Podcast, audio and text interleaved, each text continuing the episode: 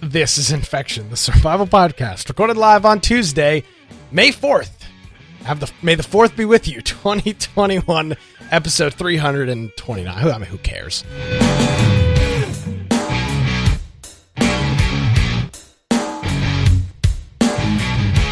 Hi, welcome uh, to another episode of Infection, the survival podcast.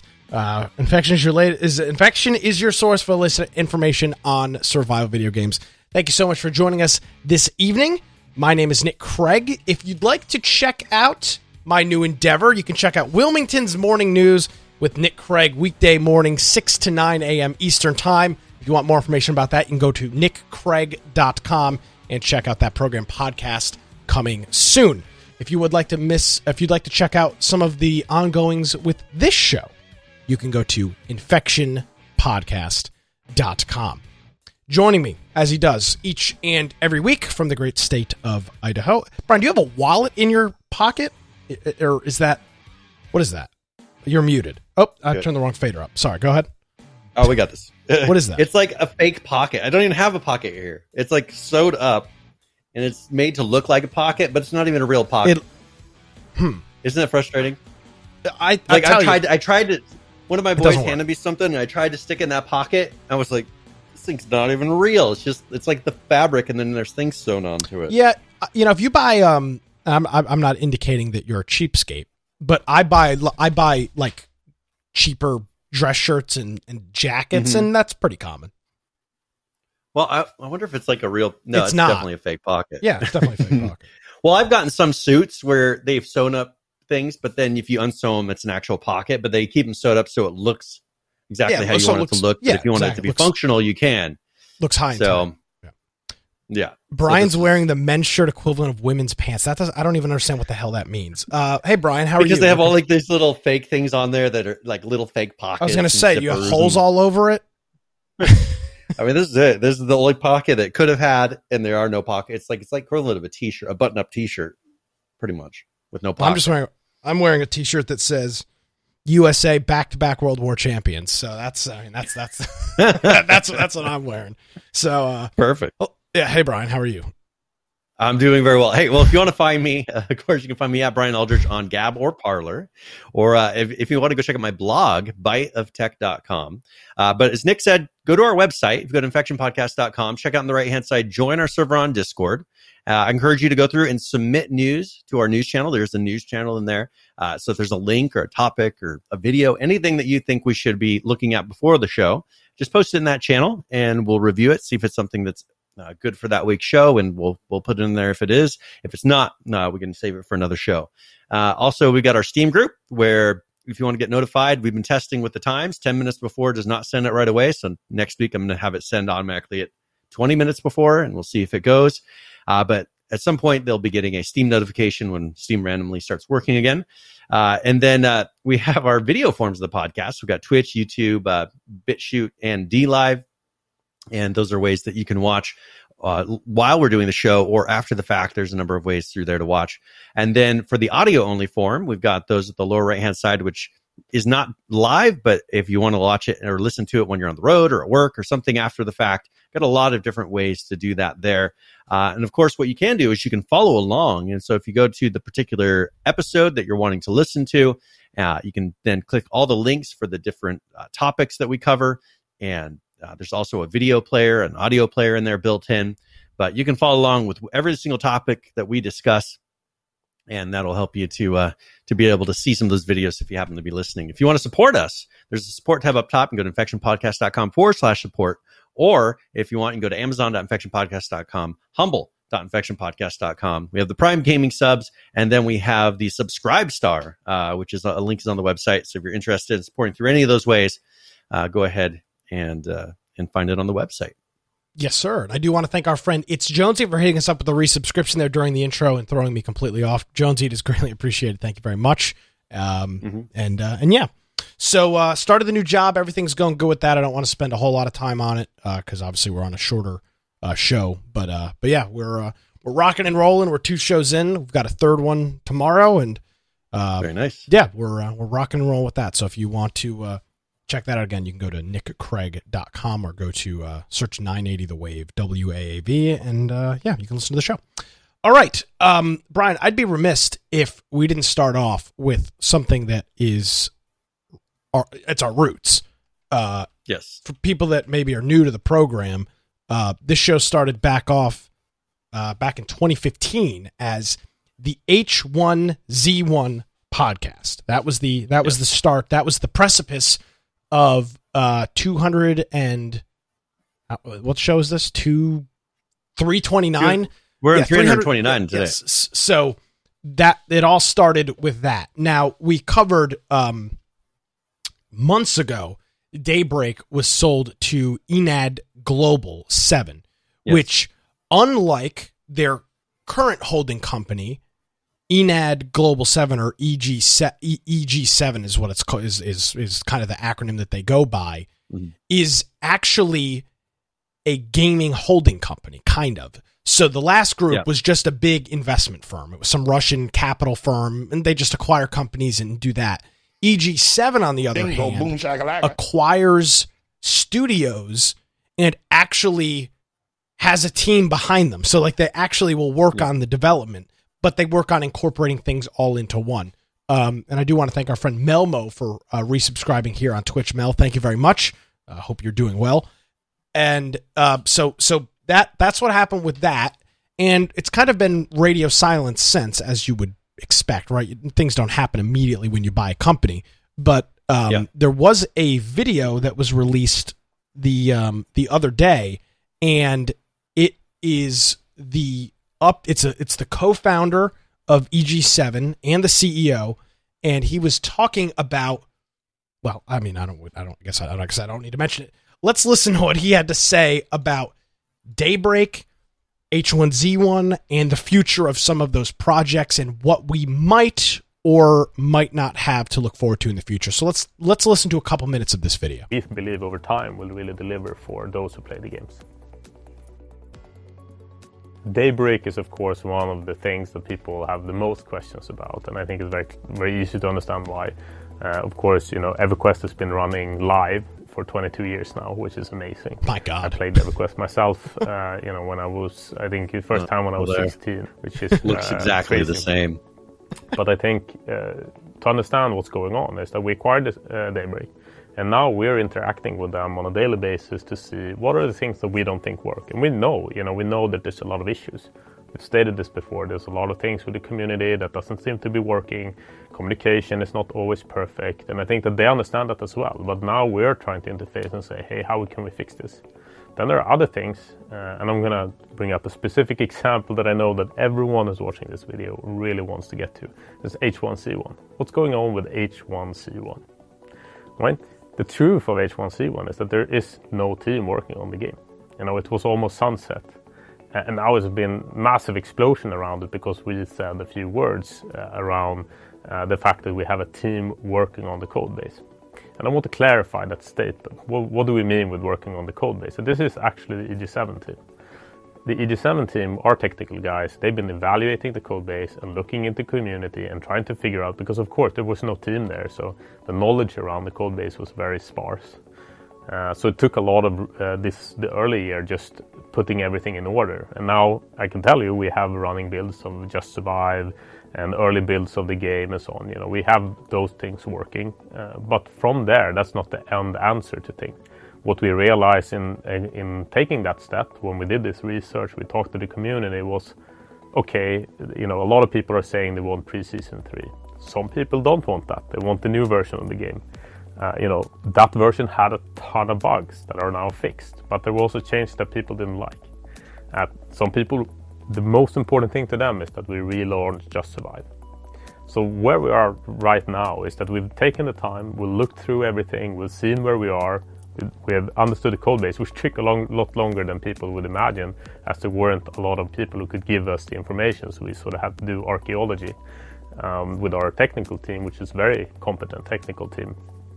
And what we've come up with is now uh, the fact that you know we've taken that step. Now the future of H1Z1, we're not going to tell you uh, that it's launching tomorrow because, and I'm sorry for that. It's not. It's not going to be that close. And I actually want to say to everyone who's playing it today you're not going to see updates very short in time, you know, the next month or two months from now into the game. Uh, and I think that's important. I know a lot of people are very, very much asking us for this, uh, but it's not possible. There's no team there. It takes time to find a team.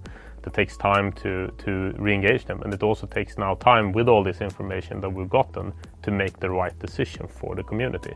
Because I think that in the past it has already been done before, where another team took over, it didn't work out, people were very frustrated, and I don't think anyone wants that. So what I'm saying here is trying to be very straight with everyone. You know, what are we thinking? Yes, we want to do more with H1Z1 in some form. What is that more? You know, is that giving players access to the servers so that they can play this version and we'll do a new version?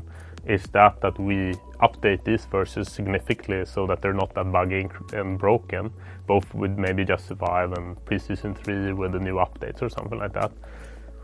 That we don't know yet uh, that we are in that phase of that uh, making those choices and going down that road. But what we do want to know is from the community uh, still what what are your prefer- preferences here?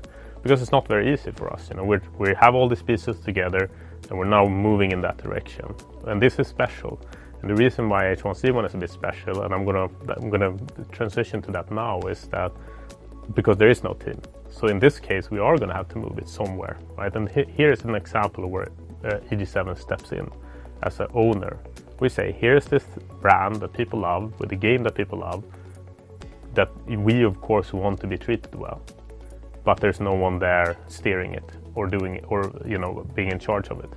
Then we will try to find someone who can uh, take that torch, and then we will leave the situation, and then you'll have to go to that that developer or that that plays the community uh, to talk to them. Uh, so that's very. I think that that's very important to understand. With the other games of Daybreak, that's all right. So we'll stop it there since that kind of covers what we wanted to with H1Z1. And I don't, I don't want to spend the whole show on it because we literally could. A couple of my takeaways, Brian. Um, they mentioned, of course, the code base being probably a freaking well, it is Mess. a nightmare. And nobody, I'm sure, at the EG7 team has has ever touched the Forge Light engine probably has no yep. idea how any of the anything works in the Forge Light engine, and essentially are, yep. is having to learn an old antiquated engine that apparently has no knowledge base and no docu- no serious documentation for them to to work with. So they're pretty much yep. going through lines of code and just learning the engine that way. So that of course is a huge hurdle. Um, that's one. Well, and what one thing I just want to mention really quickly though is H1Z1 was a very basic game at the core of it. I mean, if you look at the mechanics, if you remember the original H1Z1, uh, Just Survive, like you had a character that had a, an inventory, you had a character that had some weapons, uh, you had a very basic building system, uh, and you ran around, shot people, and built stuff and gathered things. I mean, the, there wasn't that much more to it. At, at what point is it easier to kind of start over for a company because if they're going to license the IP, which it sounds like he was talking about licensing yes. the IP to somebody, it'd be almost easier for them just to uh, make it from scratch, not on Forge Light. Because I can't imagine training people to to learn Forge Light or trying to hire all those old developers or some of the old developers back as you know sources of knowledge. It's just it comes back to the original. I just don't know that they'd be able to that it'd be worth it for them to really mess with all that old code. I I, and try I, to enhance it. Yeah, I don't think it is uh, personally. Um, I will. So obviously, there's always a soft spot in my heart for for H1Z1, right? No question about it. I'm sure you mm-hmm. feel the same way. Um, he yeah, but he mentioned it at the end. A big community. I don't think there's a Was. big community. Not anymore. But, even, but, but but it wasn't. I mean, if you look at the max player count of H1Z1 Just Survive and compare it to a game like Ark or Rust, it's not even close. It's not even in the no. same ballpark. Um, so I still, and I'm sorry to piss people off, I'm going to stand by my statement that I do not think H1Z1 Just Survive should make a comeback. It was not a good game. It yeah. was terribly broken. It was full of issues. And th- frankly, we've moved on in the last six years. It is, and there was no story. There was no lore. Like, what are you buying with that IP? First of all, like what what is a company coming in other than getting the kind of the leftover fans who are going to complain if you change anything? What are they getting from it? It had a very it, the story was non-existent. The stuff in the world made no sense in the whole story. Um, the mechanics and the engine and all that is just subpar. Like, what would you buy this product for and actually try to and say, hand me the code for it? Like, I, I can't imagine a situation where you'd actually say that. It's just not worth any sort of money because uh, other than saying, "Hey, this is the new H1Z1," which that then they're just buying the title. Yeah, I, I, I just I'm not. I'm not. There's okay. There's Brian. There's there's no reason for this game to be resurrected. It's not 2015. There are uh, better games out there in this space in this field. Mm-hmm. I think it's engine technology has changed dramatically. It's stupid. The, it's the, stupid. The, the, whole the whole landscape has changed so drastically. I just I understand that people probably say stuff and it has you know in, in the gamer circles kind of like oh yeah H1Z1, but it's one of those things that we've said since the beginning, since they tried to turn it into an RPG. Uh, you know, people I don't think are interested in it anymore. The technology, people have seen what games can be, and we're getting ready to jump into even like look. I talk about Unreal Engine five. I mean, compare the, the what they're getting ready to do in technology with ultra realistic environments, and then you've got H1Z1, which you know you could design on modern technology. You know, a, a person could design in their their basement in a summer. Really, I mean, honestly, they could uh, the an equivalent game. So I just I don't see it really coming back, and for anybody that's serious, other than a small group that just wants to re repost, you know, take the original code base, put it out there for people to play, you know, on a free to play or some really cheap thing. Green Man says it's got brand recognition. Yeah, it does, but it's got bad brand recognition. It's known as the broken hacker filled crappy survival it destroys game. companies it's just, I mean, it, it, it, I, I'll agree. It does have brand recognition. I think if you ask, if you say to most most gamers, do you know what H1Z1 is? The answer is absolutely yes. But most people, yeah. Myself included, and I know majority of our audience, it probably leaves a pretty sour taste in your mouth. At least it does for yeah. me. There's kind of you know that gag reflex when you hear it. Um, and you know, Agreement says all the old school players won't go back. No, of course they won't. It was a shitty game. And again, it's not this is we're not in 2015 anymore. We're it, it is a different era of video games. And you got to think that was prior any BRs. Like this yes. was, I mean, there was very basic. There was nothing. I mean, there were Arma mods and things that were BRs, but the the whole landscape of online gaming and everything has changed so much since that point, where people would not be satisfied if they got it back in their hands as it was. No, and I wouldn't expect they would move on. And it, I mean, yep. you see this would happen, Brian. This happens with movie reboots. This happens with yep. television show reboots. It, it was oh I love this series oh I love this movie oh my god they're gonna bring it back and then they bring it back and you're like oh this is awful this is this yep. is terrible um a rule breaking doorknob says H1Z1 was a BR before BRs became popular and it died before they began yeah I mean but yep. I mean by the way the VR side the BR side of H1Z1 is still active King of the Kill is still yeah. there's a small player base. People it's not being updated from no, what I remember, but, or, or maybe it's being separately like non PC because there's the console version. Uh, yeah. I, that maybe a company's maintaining that a little bit, but as he said, no one's maintaining the code base on H1Z1 currently. Like it's no. just running. Correct. No one's touching it.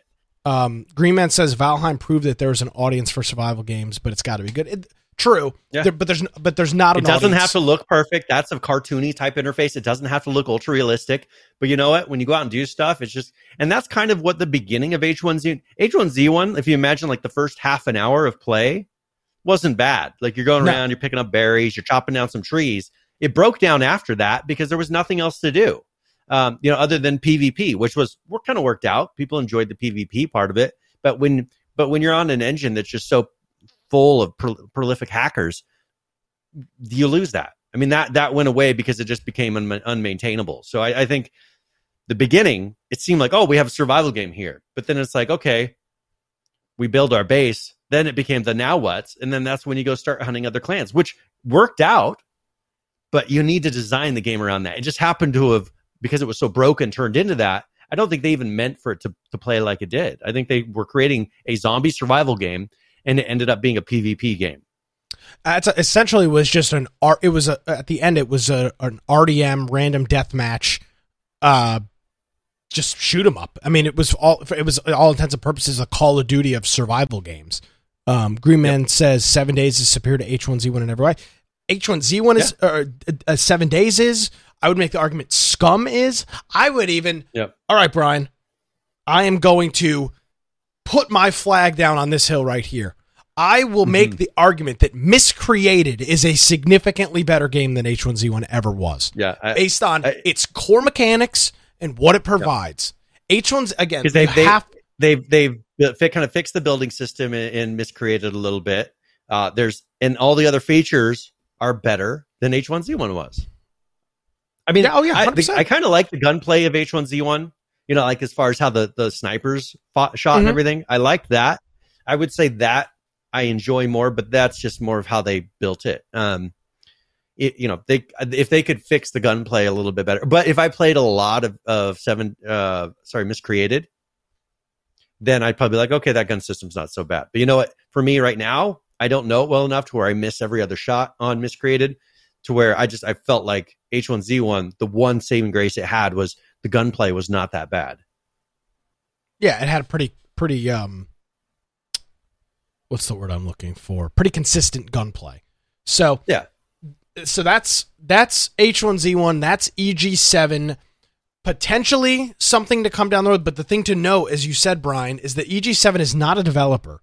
They are not going to rebuild H1Z1. If somebody wants and they can partner with somebody to rebuild uh, Just Survive, they might. But them themselves so the, are not going to do it from what I understand. Their developers that are in there are guys that go through kind of look at the product that they purchased, probably make sure that there's no crazy things in there that they should be aware of before they try to resell the IP uh, or you know re- rent out or however they do the IP on it. Um, so I, I really think that for them, you know, they're just going and looking at it. They've got some early uh, builds of it working, so that if someone comes to them and says, "Okay, I'd like to continue this," they could say, "Hey, it has they're just trying to up their market value of what it's worth by saying, all right, we've got early versions that work, we got them all running, but they're not going to do anything beyond that. They're not fixing anything, they don't understand it. All they've been able to do so far is just to get it to run. Yes, sir. Um, so that's that. If you want to watch the full video, there's some other information there. There will be links in the show notes on our website, which is infectionpodcast.com we don't talk about that. We don't give this company a whole lot of time, Brian, frankly, because they don't really have as much news as as their competitor.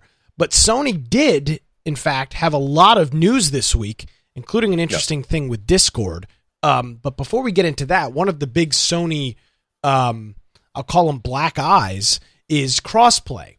They have a yep. very weird crossplay uh, policy with PlayStation Network that has really handicapped them with a lot of games and a lot of titles, but it appears a change is coming to that. Possibly. Yeah. So, well, I they've been caught with their pants down, I guess you could say, um, oh, because of oh. all this stuff happening, all this stuff happening with Epic. Mm-hmm. The uh, the, these this information is something that wasn't supposed to be released. This was leaked in court documents now everybody knows that the reason Sony has such crappy crossplay is because they don't want crossplay.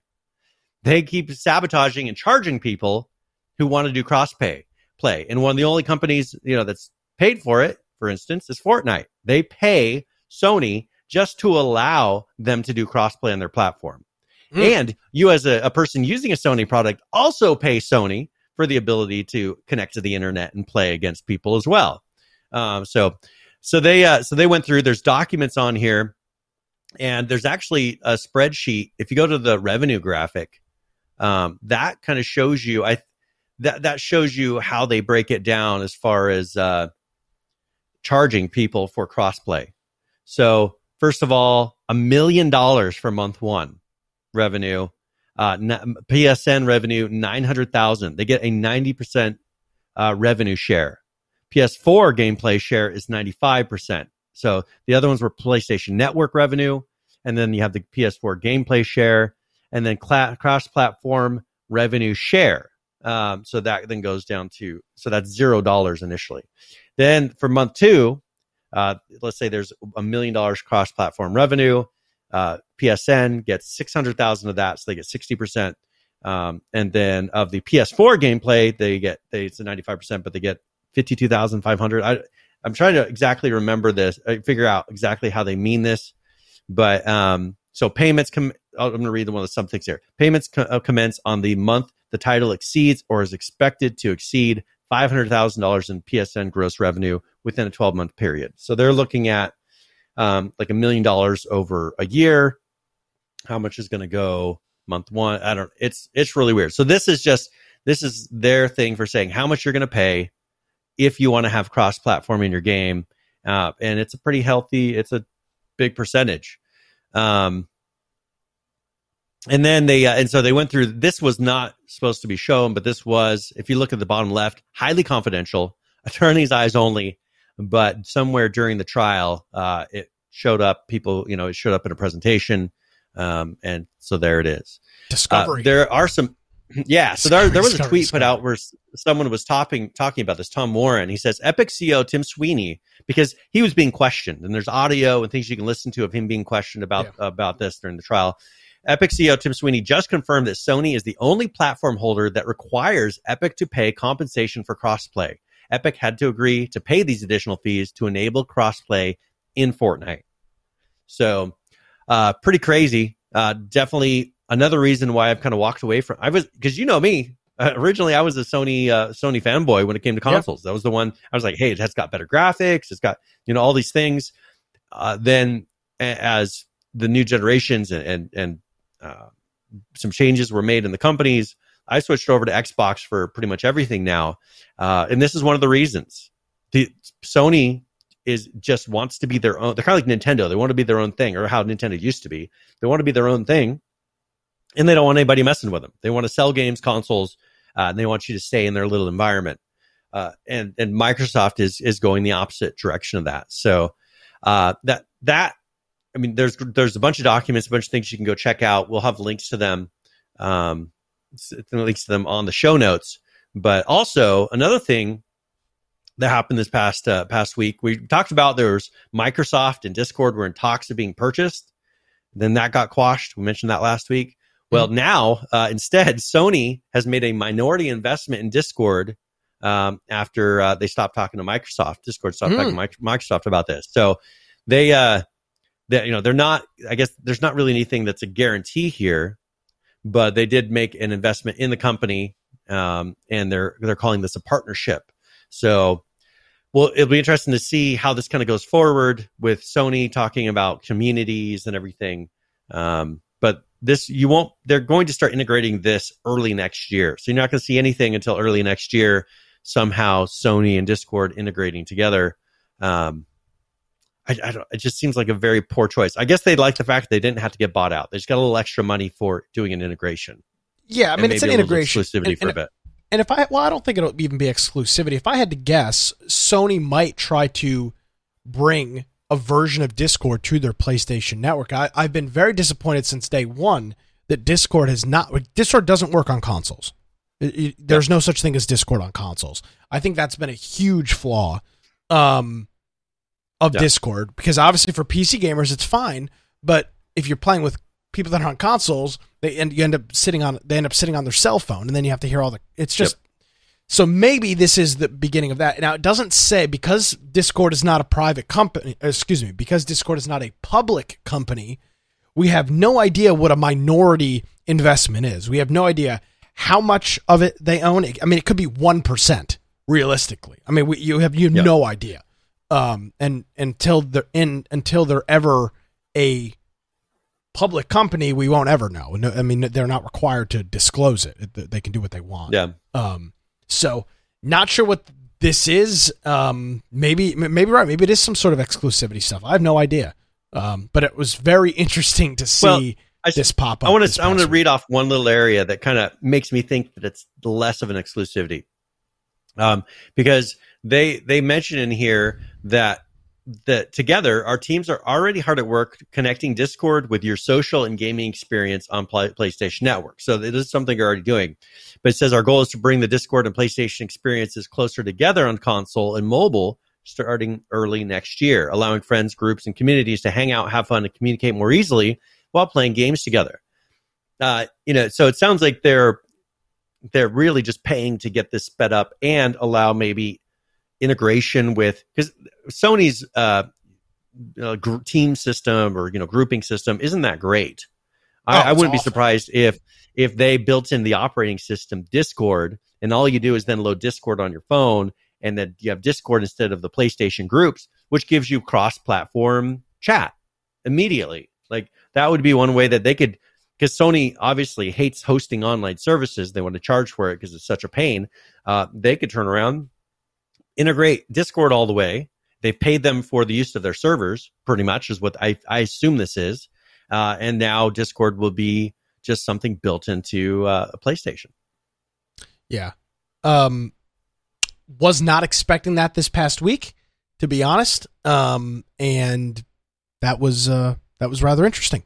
So um so yeah, that's uh that's that's Sony. Yeah. Um, and so uh, one thing I, I wanted to mention really quickly Sony is uh, Discord's revenue. Mhm. They said increased by 189% year to year in 2020 um, to 130 million. So they 2020 was a very good year for them. Uh, who knows how much of it's the pandemic, the pandemic of people staying home and playing games and being, you know, having all of a sudden computer or t- laptops with headsets because they had time for work. And then, you know, it, it- I think it was just a perfect situation for them, which they're trying to take advantage of here. Uh, a follow up on last week, we had talked about the uh, uh, Activision CEO and how he got a, uh, a bonus still. Well, this week, his pay has been halved. so they've cut his paycheck in half. Um, so he is making less money. There's not really any more around it, but um, they probably didn't like the publicity of you know this big rich uh, guy getting paid, and then now now they're cutting him in half. So he's making a little less money. I'm sure he's uh, ecstatic about that. Um Yeah. I do uh, by the way, we we are going to talk about Epic. We'll probably round out the show with that. So let's try to see if Yeah, we can that works. rapid fire a couple of things before that. Uh Brian, the Stadia train is um it's just it's just bad news after bad news after cliff. bad news. Uh, who was it? a couple couple months ago, it was the lead project um, guy Yeah. left, or the guy that was essentially in charge of the Stadia project left. Now, the uh, John Justice, who is the head of the product, the head of Stadia, who's a senior member of the Stadia team, has left the company. Um, Yeah, so now, I mean, it's just a big. He was the vice president and head of products for Stadia, and Yeah. he is now gone. So they have now lost two huge executives, and of course, shut down all their studios. Um, it's over, right? I mean, I don't think I, I, there's nothing I've seen to indicate that there's nothing There's on their platform that makes them stand out. There's nothing special about it. It's a piece of hardware. It's kind of like it's kind of like the uh, the Chromecast. Like, sure, they ma- they tried to make the first one, but they didn't quite make it well. Like, they just made it to work, but they didn't make it to be what people actually wanted. They looked at how can we make this and have it make it easy, um, rather than what's going to be the best product for. And all these other companies, Roku and Fire and and Amazon with Fire, they turn around and make it for the consumer. I just Google's never really made things for consumers. They make things pre- pretending they're for consumers, and then really they're just testing products on you for business. And I think this is just another one of those. I think this head of product realized this is dead end. Google's going to eventually shut it down anyways and roll the streaming capabilities and you know into another product for like development or whatever you know people doing remote work, and that's going to be it. I just I think it's a dead product that's going to you know a year or two from now, uh, and we even have a prediction in the book, you know, that it's gonna it's gonna pretty much tumble and, and go out of existence. Yeah so, um, yeah, just thought I'd bring you that if you were, if you're gamb- if you were gambling on uh, Stadia making a comeback, you might want to, uh, you might want to rethink that. Um, let's see what else. Uh, what else can we hit here, Brian? Um, before we get into this epic right. conversation. Well, okay, so let's go ahead and talk really quickly about CD Projekt Red.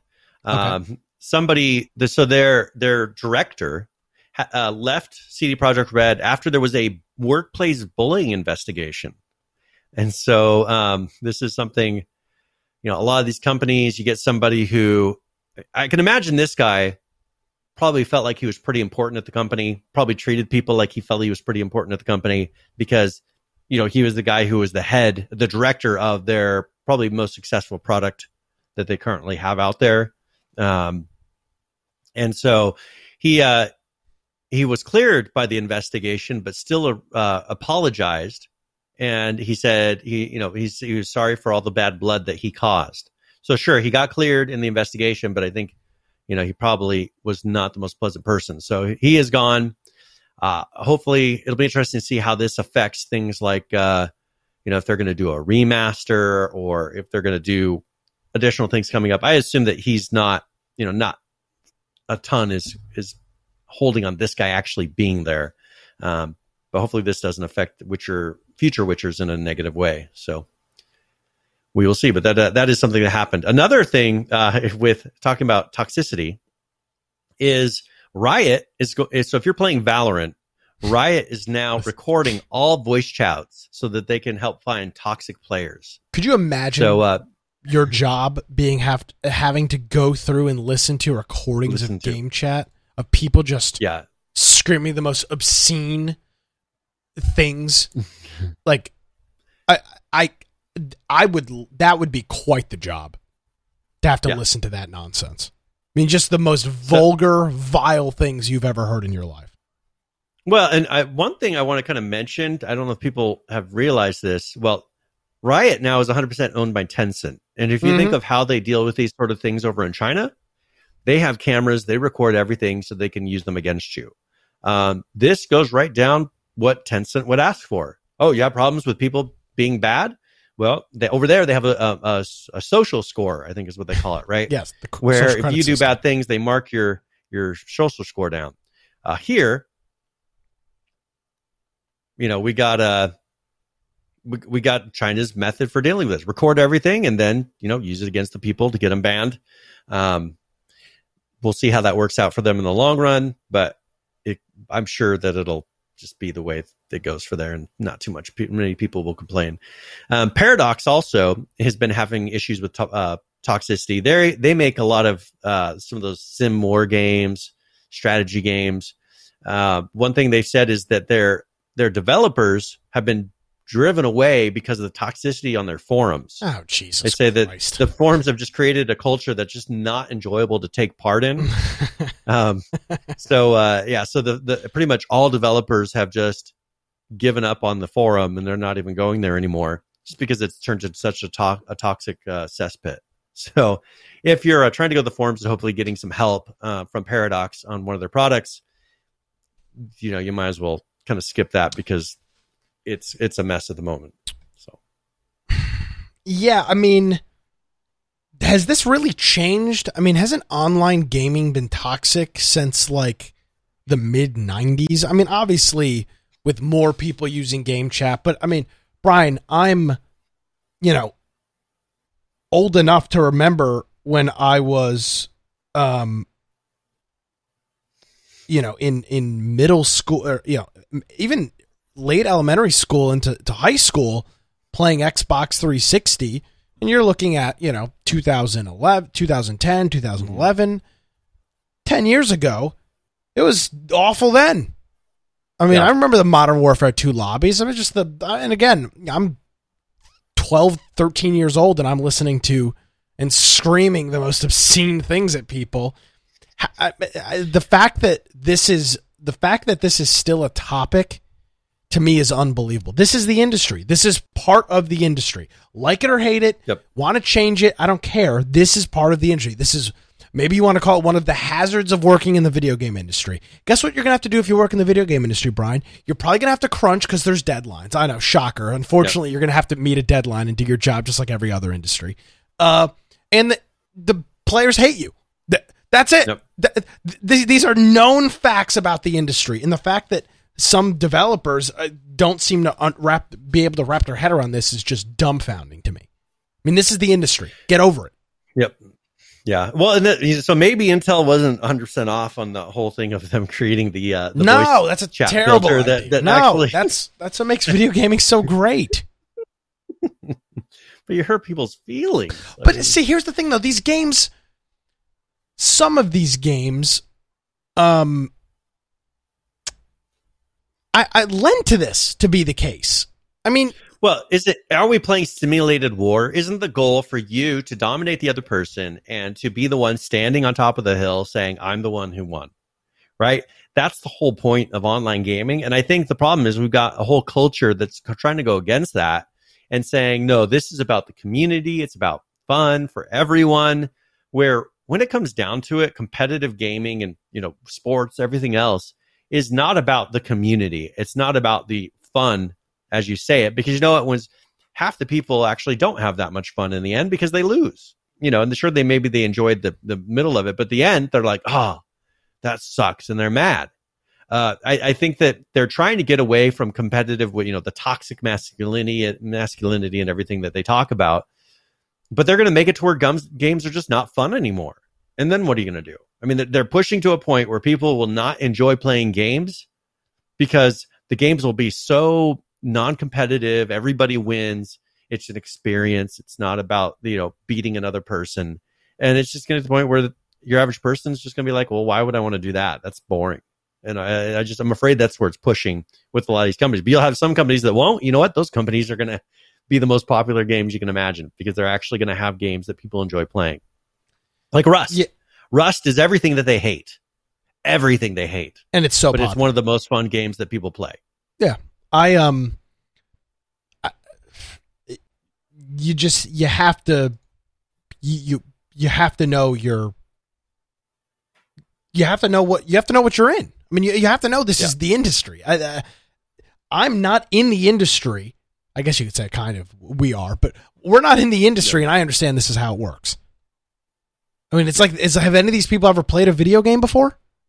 Because to me, but the problem is there are these people. But look at look at what we experience when we go to PAX. You have a bunch of people that are True. gamers, right? But most of them there don't play games. They're in the community, and they you know they go around all these conventions wearing their outfits, have no interest in the games whatsoever. But you know what? They're the ones who are making the influence that are that are pushing people, pressuring people, and making decisions that are affecting our experience. When all they're going there to do is hang out with people and you know do whatever they do at those conventions. Um, yeah. I just I don't I, I I don't I think the wrong people are pushing forward the direction of gaming, not the people who actually are playing the games. I would uh I would tend to agree with that. Um yeah. So so yeah, you want to talk uh, about my we got a lot of Microsoft stuff. Do, do yeah, you let's do that. Talk about yeah, some Microsoft really quick. Let's do that, and then we'll round okay. out with Epic. Sure. Okay, so there's something that was mentioned in Epic. I'm just going to mention this because it really is interesting. Um, PH had point, po- posted some audio clips inside of uh, our Discord talking about the uh, well, Tim or Epic or Sweeney was being questioned by mm-hmm. the uh, prosecutor or the defense attorney, whatever, uh, whichever way they're going. It's, yeah, uh, it's versus uh, versus well, Apple, right? So the, from the, Epic, yeah, the defense yeah, the attorney, defense. yeah. So he, they were saying, well, does Microsoft Xbox have this thirty percent uh, revenue share? And he was going through, yes, yes, yes. Well, guess what? Today, Microsoft is slashing what it takes from developers to twelve percent. They are now matching Epic Game Store's market revenue share. Mm, um, to uh to to, to what Epic is doing. Uh, I think I think that Microsoft is finally waking up to this is a good opportunity because they've started making money many other ways, just like Fortnite and Epic have been doing, uh, to where they're like, uh, all right, we'll lower this down, you know, and it's going to make us look a lot better. It's going to make us look like the idiots. It's going to make developers like us a lot more. So they are now matching Epic Game Store's 12%. Uh, so that's huge. And too bad it didn't, didn't happen a few days ago because then Tim Sweeney could have said, well, actually, Microsoft just matched ours. Uh, he couldn't because it just happened, but it was a couple days too late. I'm glad you pointed that out because you know that's one of the issues with Steam that you look at is that mm-hmm. Steam's only revenue source is the cut that yes. they get from games because you don't you can't pay for Steam if you wanted to. There's no way to pay for Steam. It's a free service. They make their money off sales and credit card processing.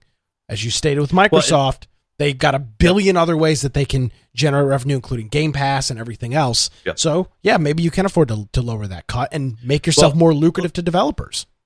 and let's that segues perfectly into a little let's do a little rabbit trail here really quick steam so there's actually some things coming up on steam that may eventually make them adjust their number and then it'll only be sony and these cell phone providers you know the cell phones um, so overgrowth uh, developer so there's a game called overgrowth uh, wolfire games has has started a antitrust lawsuit against valve uh, Oh, regarding jeez. that 30% revenue cut Oh, so not- they did a on. they they did they did a uh, a questionnaire to or a, a poll to a lot of game developers, and they said that they don't feel that uh, Epic earns their thirty percent revenue cut.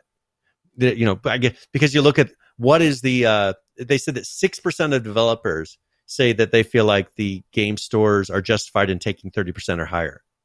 Um, so because there's really very little being offered by Steam in, in nowadays modern technology of what they're offering to justify a 30% cut. So that is something that's coming up. We'll we'll follow, see what happens with that uh, antitrust lawsuit, but that is in the works. It's just been announced recently.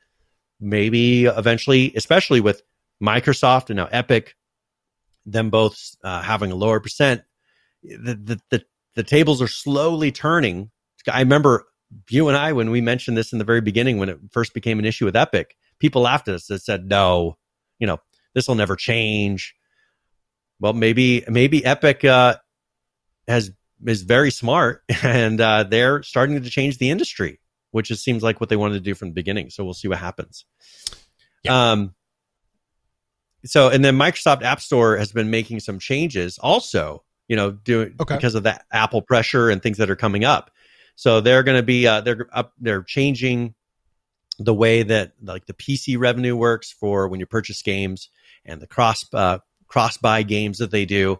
They're trying to make it so that publishers um, can get a different uh, share on Xbox and PC, so they can get a different revenue share with cross buy games. Um, we'll see. You know, they're making big changes. Microsoft is trying to adjust, and it seems like maybe they're trying to meet Epic in the middle. And I'm curious, you know, is there kind of an agreement or something going on between Epic and, or maybe one of them wants to have an, something worked out with the other one? It seems like they're kind of starting to fall in line with each other uh, quite a bit. So um, they did put out a thing called our, our PC gaming journey in 2021 and beyond that I encourage people to go check out. Uh, it's a website that's got a, a lot of interesting details about the, their communities. One thing that I wanted to point out that they said in this building communities around games, not devices, which is what I Hmm. said Microsoft is starting to do. They're now admitting Yes. it publicly. The console is not the point. They realize it's the communities, it's the games, it's everything else that they can pay you, make you pay a subscription for to keep giving them money all year round. Uh, and that's the way they're going. So, um, they they have now publicly said it, and uh, I think that that they've realized that they can make money many other ways and not lock you into a console because the console for them usually loses them money. The last console, if they were relying only on console income, these last console launches have been such disasters they'd be going bankrupt. So um, this is something where now uh, they're coming up with other ways. I want to mention a side note. Minecraft modders have now sold a billion mods. And so since Microsoft purchased it, m- the modders have made over $350 million. Things Wow. like that. That's serious change. things dude. like that. Yeah, where you know, there it's something they kind of have people that are overseeing it, make sure that rules aren't being abused and things like that. But you know what? The modders are making the products, selling them to other people that play the game. They take a cut. They're making money. You It's know, so- and they don't have to have a bunch of rules.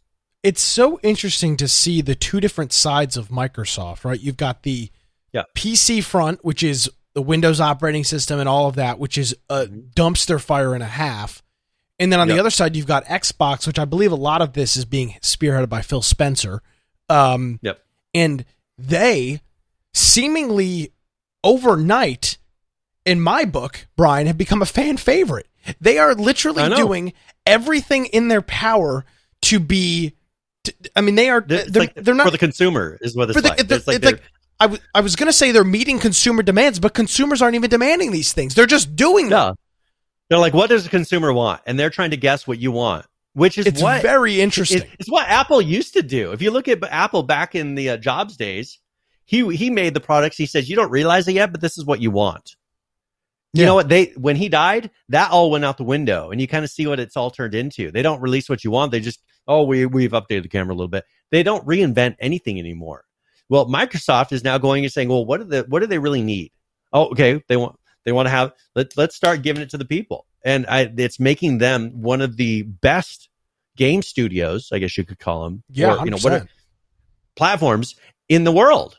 Uh, and it's only because all they're doing is thinking of the consumer and trying to provide something that the consumer wants. And it's amazing how it works. And then you have people like uh, Apple who's doing the opposite. You have people like PlayStation who's doing the, I mean, look at the fact that they're restricting you from playing with your friends on other consoles shows you that they don't care about the consumer. They Yeah. only care about their bottom line. And it's actually hurting their bottom line because people are leaving them like crazy. If they were more forward thinking, they realize, oh, maybe if we made the consumer happy, they'd actually continue to buy. You know, I mean, I've bought a lot of Xboxes in this house when I could have been buying PlayStations. You know, that's all money that they've lost, and that's hap- probably happening across the country. So it's such short-sighted thinking, um, just head in the sand type of thinking, and we're seeing it playing out, and you see the results. You you always talk about how uh, you know uh, capitalism and everything is the way to solve problems. Boom, they're doing it. And look at look at these other companies that are starting to struggle and they're in court and all kinds of crazy things because of it. Yes, they are in court, and of, of course, the the story of the week, if you're a, uh, a gamer, has been Apple versus Epic. Brian, I actually, um, before my show comes on at six o'clock, there's a program we run called uh, America in the Mornings. It's a national syndicated show from Westwood One, and there was actually a story on this morning about the Epic versus Apple lawsuit because it is a very large thing that's going on and discovery has opened up a whole bunch of new things i, I don't have a story on it but i was reading uh, that part of some disclosure was that walmart was working on a video game streaming service I mean, streaming just- service. Yeah, I, I had the notes for that. I just didn't put it in there because there was a lot to it. so Um, much stuff has come out Yep. um, and again just to quickly go over what this is epic is suing apple over their um, requirement to use their payment system for in-app purchases. If you have a if you have an app or a service on the iOS App Store, you are required to use Apple. You're required to funnel your payments or your subscriptions or whatever through Apple. In turn, they get their cut.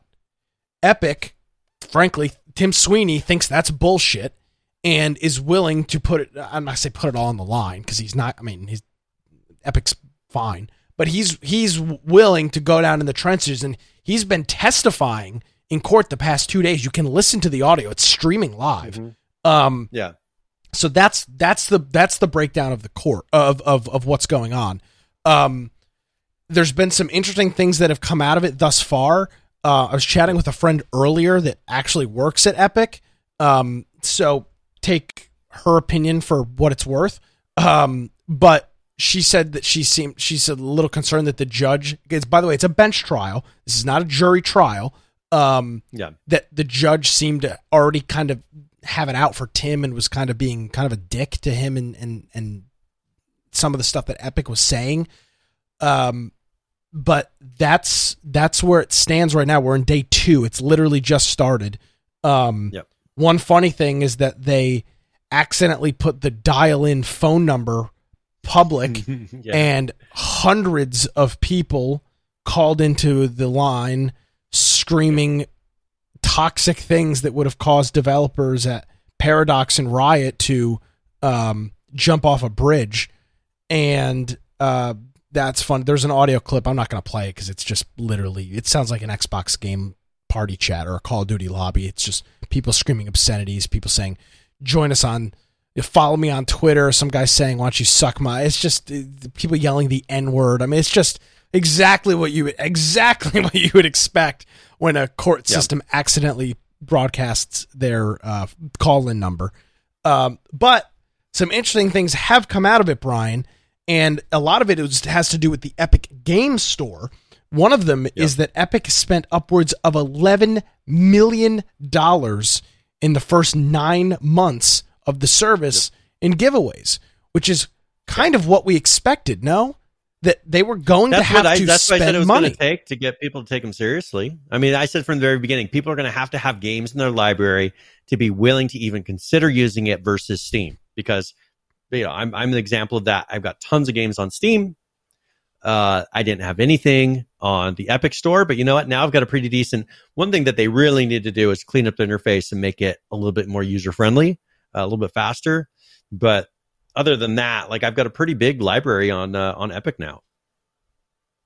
You do. Um, but one of the things that was noted here, and PH posted this in our Discord, was that only 7% of the users that are acquiring free games have actually made purchases. So there's been um, 18 and a half million users that have acquired games, but only 7% of them, or 1.3 million, have when Yeah. obviously you say 1.3 million that's a huge number but um it's 7% of, of of 18 million 18 and a half million have actually acquired and and, and spent But real for eleven money million dollars, they've become a contender in something that was pretty much run by one company. You know what I'm saying? Like, I, I and, and and Sweeney's part, I think that he's done a very good job. I think this was a very smart move from the very beginning. I think they knew what they had to do to get people to take them seriously. They give away lots of games. You know what? It's not really that much of a loss because a lot Well- of people are claiming games they probably would have never played anyways. Well, and I don't think it is because if you look at it, Brian, even though seven, even though seven percent of users purchased games, they made fifty three million dollars off of that because the Yeah. average purchase was forty dollars because a lot of people are buying sixty dollar titles. So they gave away eleven million dollars worth of games, but one and a half mil- uh, essentially one and a half million people spent forty dollars. They pulled in a nice close to fifty five grand. Um, Yep. but that number is low. The seven percent is low. I'm sure they were hoping it was significantly higher, but that's that's the number it is. So that was something interesting that um that that came out of this. I mean, you can call that a fail if you'd like, but I would. Well, one thing one thing they did do men, did mention though in this is Fortnite. They did say how much Fortnite has brought in How in much? the past two years. Nine point one billion Say that one more time for me. period. Nine point one billion over two years is Billion. what uh, they brought in for Fortnite. Yes, Wow. that's how that's how profitable Fortnite has been for them. So that's just in 2018 and 2019. I would say 2020 they're probably even better. Um, and so this is something that's making a huge. Uh, this is what funds the whole company. Fortnite funds the company. They've been making groundbreaking changes in, in that game. They've made groundbreaking changes to their engine uh, for the game. They use it as an excuse to uh, to make things better in their engine. I mean, they're using Fortnite to every possible benefit that they can. I think they've done some of the m- smartest business moves that I've ever seen a company do off of one successful product. You know, they they made Fortnite incredibly successful, and then they've done nothing but then make their other product, Unreal, uh, the engine, uh, that much stronger. Buying exclusivities, for instance, one thing that they did uh, recently this past week is they bought our ArtStation. I, I don't, maybe not everybody knows what ArtStation is, but it's a place where artists can go and post uh, pictures that they've done. It's like an artist por- portfolio type of a site. Um, a lot of people go and, and put things there. There is a fee if you want to have certain things. Um, if you want to sell graphics, for instance, Epic bought them and then dropped the uh, the fee to twelve percent. So before there was a higher to match it because it was thirty percent. They didn't like the 12 art per- stations. Those sons of bitches with the twelve percent. I mean, they are just They, they they they they're trying to make it the standard. So they're just buying companies that charge thirty percent. So if you want to get purchased by Epic, you know, charge thirty percent in your your product, and then maybe they'll purchase you just they can lower it to twelve. But they they've done that. Went from thirty percent to twelve. um I don't want to give out too much inside baseball because I'll get in trouble. Um, but again, I was talking with my friend, uh, my friend who works at Epic, who I haven't seen in a couple years, was in town, so we so we we caught up and, and had a couple drinks, um, and we're talking about some of the stuff at Epic. I didn't realize this, Brian. They provided when they were in the office. They're not. They're all working remote. They implied their they imply they um gave their employees f- three free meals a day if you wanted free breakfast free lunch and free dinner and it was costing them upwards of twenty plus thousand dollars a week for that. And it was just This is at their house. No, no, no. That This like is at their delivered to them. No, no. This was at their Oh, at the facility. facilities. Yeah. Okay. So they were, and, and this was just it's just a perk of work, a very Google esque, and just this is a this is a benefit of working for the company. You can eat essentially you you can you eat for free. You get an op. It's catered meals. You get meal options, but it's free. So the, I mean, these are the things that when a company is making nine billion dollars, and I didn't realize this. Epic only has like seventeen hundred employees. Companies that are pulling in ten billion dollars have of tens of 1,700 thousands of employees. Yeah. They've got one office, one office in Cary, North Carolina, and nobody's even there. and they just bought a mall. we talked mall about. that they purchased. Yeah. Um. So there you go. So that yeah. So one thing uh, I'm just gonna because we're we're running out of time, so I was kind of wrap up some of the things that uh, maybe we didn't discuss. But um, yeah, so we talked about the the fees being dropped. That's been a, a huge thing. But also one thing I wanted to mention that we didn't cover before about uh, Microsoft. Yeah. One thing that I saw in the news, there's no plans on bringing Stalker 2 to the PS5. And the reason that the, the developers stated was because of the Game Pass um, and the Xbox console exclusivity. They said they're not even going to take it to the PS5 because they wanted to just put it in the Game Pass. The, a, a company's making a whole game that people are loving and waiting for, and they're putting it in the Game Pass because it's that profitable. And what's that tell you? They're not even taking it to that whole console. Uh, it, it's just insane. Yes, sir. It is. And now, and and we'll see. You know what if they uh they got the twelve percent? I mean, they've lowered their fee. I mean, it's just they're they're realizing the what Epic realized, and I think it's going to keep on paying off for uh, for Microsoft. Yeah. Um. So yeah, there you go. That's uh. That's our news. That's the show. Next week, we, next week we'll have a another Chronicles of Elyria update. So if you want to see the hostage uh, giving his his, Do you want me to show talk- the screenshot that you posted in our Discord? yeah, I, I, I had paused it because I was listening to it as I was working. That's where I had paused it. I was like, okay, there, I got to take a little screenshot of this. Again, Syrian hostage, uh, the ISIS beheading video. so that so that's him. Uh, so I- we'll have a video for that uh, next week that you can check out. And Excellent. then uh, there's some updates that happened with Apex Legends. We'll cover those next week as well if there's time. All right, uh, Mr. Brian. Thank you as always. Where can people uh, find Yes. you online? Well, if you want to find me at Brian Aldridge on uh, Parler or Gab, or of course my blog, biteoftech.com. Uh, then most importantly, go to our website, infectionpodcast.com. Go to the right hand side and join our server on Discord because there you can hang out, play games, chat. We've got news channel. We've got uh, all kinds of different channels you can post things in. We've got a lot of ARK servers running. But if there's a topic that you think we should be covering, go to the news channel in there, post a link to it, and then we'll look at it before we do the live show. We also have our Steam group where uh, you'll get notified before the show. Next week, we're going to try 20 minutes before and see at what point, magic point, the Epic or sorry, Steam decides to cut that off. Uh, we also have our video forms of the podcast. There's Twitch, YouTube, uh, BitChute, and DLive. So if you want to watch live, you can do it through one of those, or you can go and listen to uh, the audio only form, the lower right hand side there. We've got a lot of different uh, ways that you can listen desktop apps, mobile apps, all kinds of things. Uh, and then we have the podcast extras if you want to get some of the pre and post shows that we do. Uh, Judd runs the channel for that. Uh, and then the show notes. So if you go to the particular show that you want to watch, uh, there's a video player in there, there's an audio player, and then links for every topic that we discuss throughout the episode. So if you want to follow along, jump into one of those and you can do it.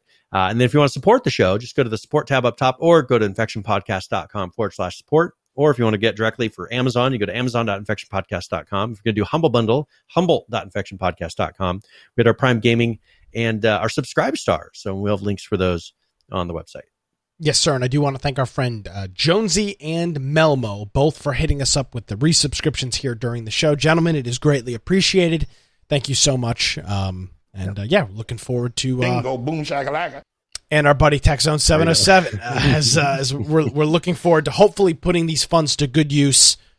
In all honesty, it's going to be next year um, at this rate. It just doesn't appear that anything's happening this year, but we we are we're building up uh, we're building up a stockpile of uh, of cash and uh, we'll put it to uh, put it to good Just use. send us your cash. yeah, just send us your cash. Um, we'll we'll put it to good use at some gaming event hopefully in 2022. That's our that's our plan Yes. for right now.